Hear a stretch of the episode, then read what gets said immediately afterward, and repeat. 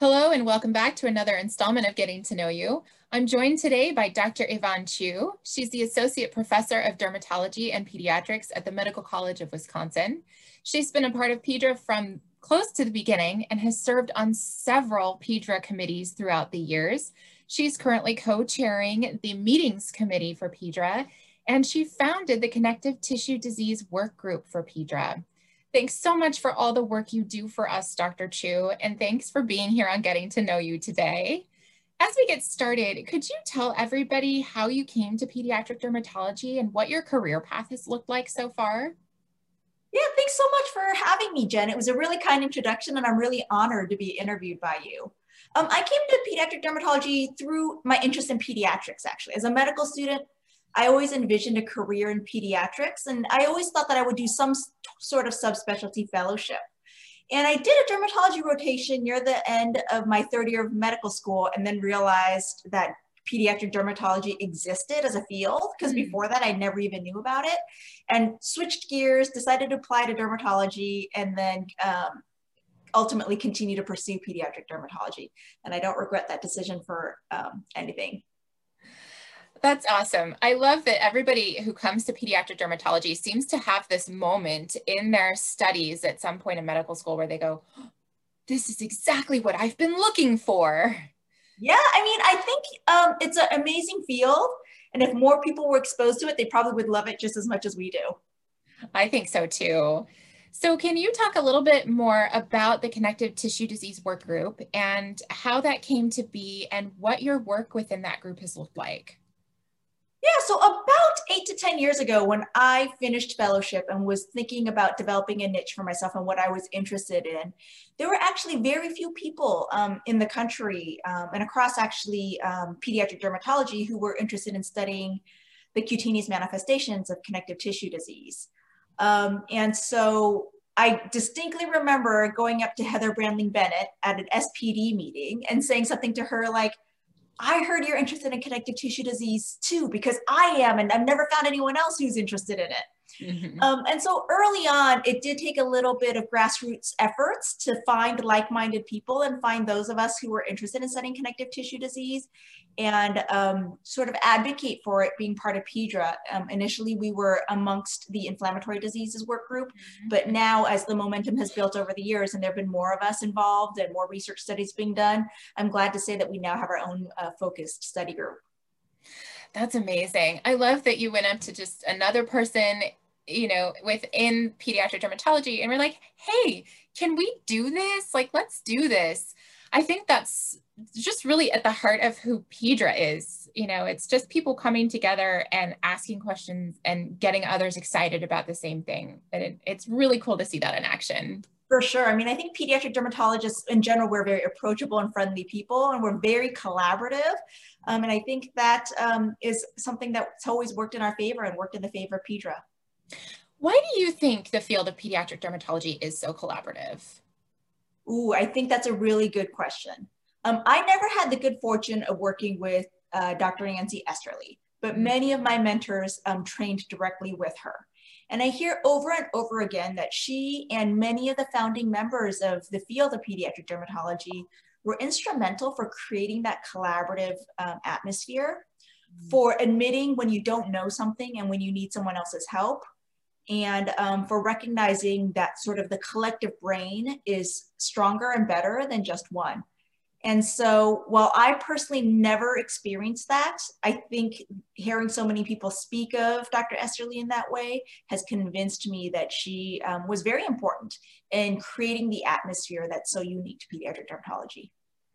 I love that you brought up Dr. Esterly. It's so exciting for me to hear those stories about her and how she really did open the doors and make this such a collaborative field. I that that's a really great way of putting it. Um, she was a truly remarkable woman. I'm just really sad that I never got to meet her. I know everybody, like I was talking to Dr. Frieden a while ago, and she had mentioned that uh, Dr. Esterly had been her biggest champion and her biggest mentor. And I think, you know, with the people like Dr. Esterly and Dr. Frieden, this idea of mentorship has really been a really staple, a foundation of our particular group of people. And I, I feel that way really about pediatric dermatology across the board. And, and what is your experience with mentorship and, and how do you view it? Oh, that's a, another great question. I think mentorship is so important to us in pediatric dermatology. And I think, again, it speaks to how collaborative our field is. I've been extremely fortunate throughout my career to have strong mentors. Mm-hmm. Um, you know, Dr. Beth Drolet has mm-hmm. perhaps been my biggest champion. Um, but uh, honestly, all of the colleagues and faculty at the Medical College of Wisconsin, where um, I trained, um, have been instrumental in launching my career. Um, as a residency program director now, I see how important mentorship is, and I hope to be paying it forward with some of the um, trainees and more junior faculty members that I interact with now. Absolutely. Dr. Chiu, how have you seen research change now that PEDRA has come into being and has really been established now for, gosh, of eight years, eight, nine years now? It's shocking. I think it's really, really revolutionized pediatric dermatology research. Um, you know, I spoke at, to when I first started training and being interested in connective tissue disease, there really was no opportunity to do collaborative research at that time um, in, the, in the field that I was interested in. Um, there were investigators who were organized around hemangioma research, um, and I think a few other um, areas of interest. But having PEDRA, having that infrastructure, having the support in the formal sort of organization has really uh, made it much easier for junior people who are coming out to find areas of interest and to join study groups. Um, I think it's also made it um, much more sustainable for those of us who are doing research to be uh, buoyed up by other people who are interested in doing the same things that we are and give us that enthusiasm and that little sort of butt kick to keep going. Yeah, well, that's exciting to hear that you feel like it's accelerated research. I certainly feel that way, but I'm not a researcher, so it's always nice to hear that message reinforced by our actual investigators. So you talk about finding a niche and how mm-hmm. you found your niche in connective tissue disease. Do you have advice to our early investigators about how they might go about finding their niche? Yeah, I think that's a very interesting question, and there's a million different ways to go mm-hmm. about it.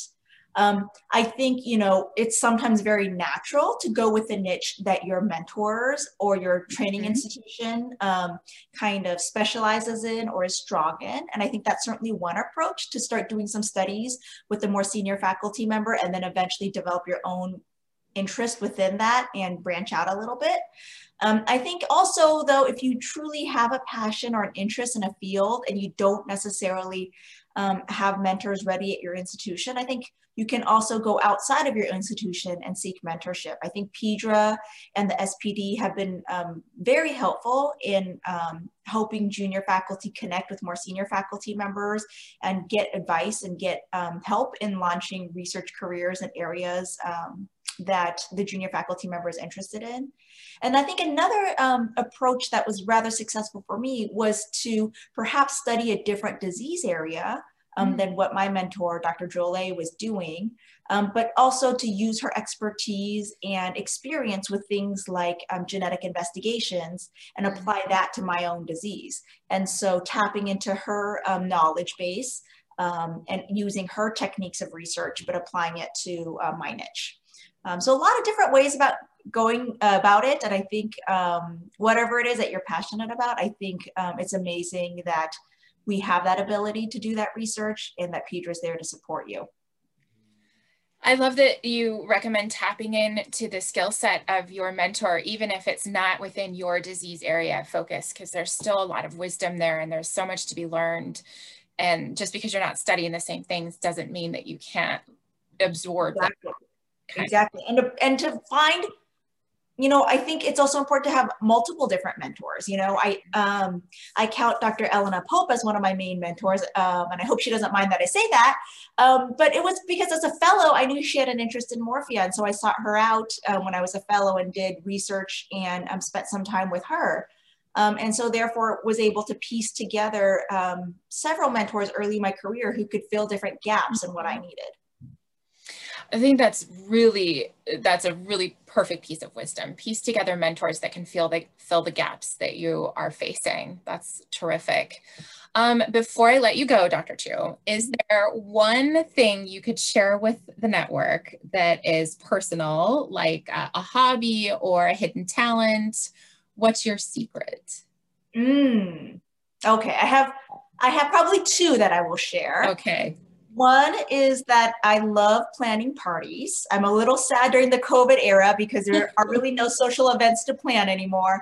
Um, but if I couldn't be a pediatric dermatologist, I think I'd be a wedding planner. Um, that's always been a, sort of secret dream of mine. Okay. And then my other second talent is that I am a master Googler.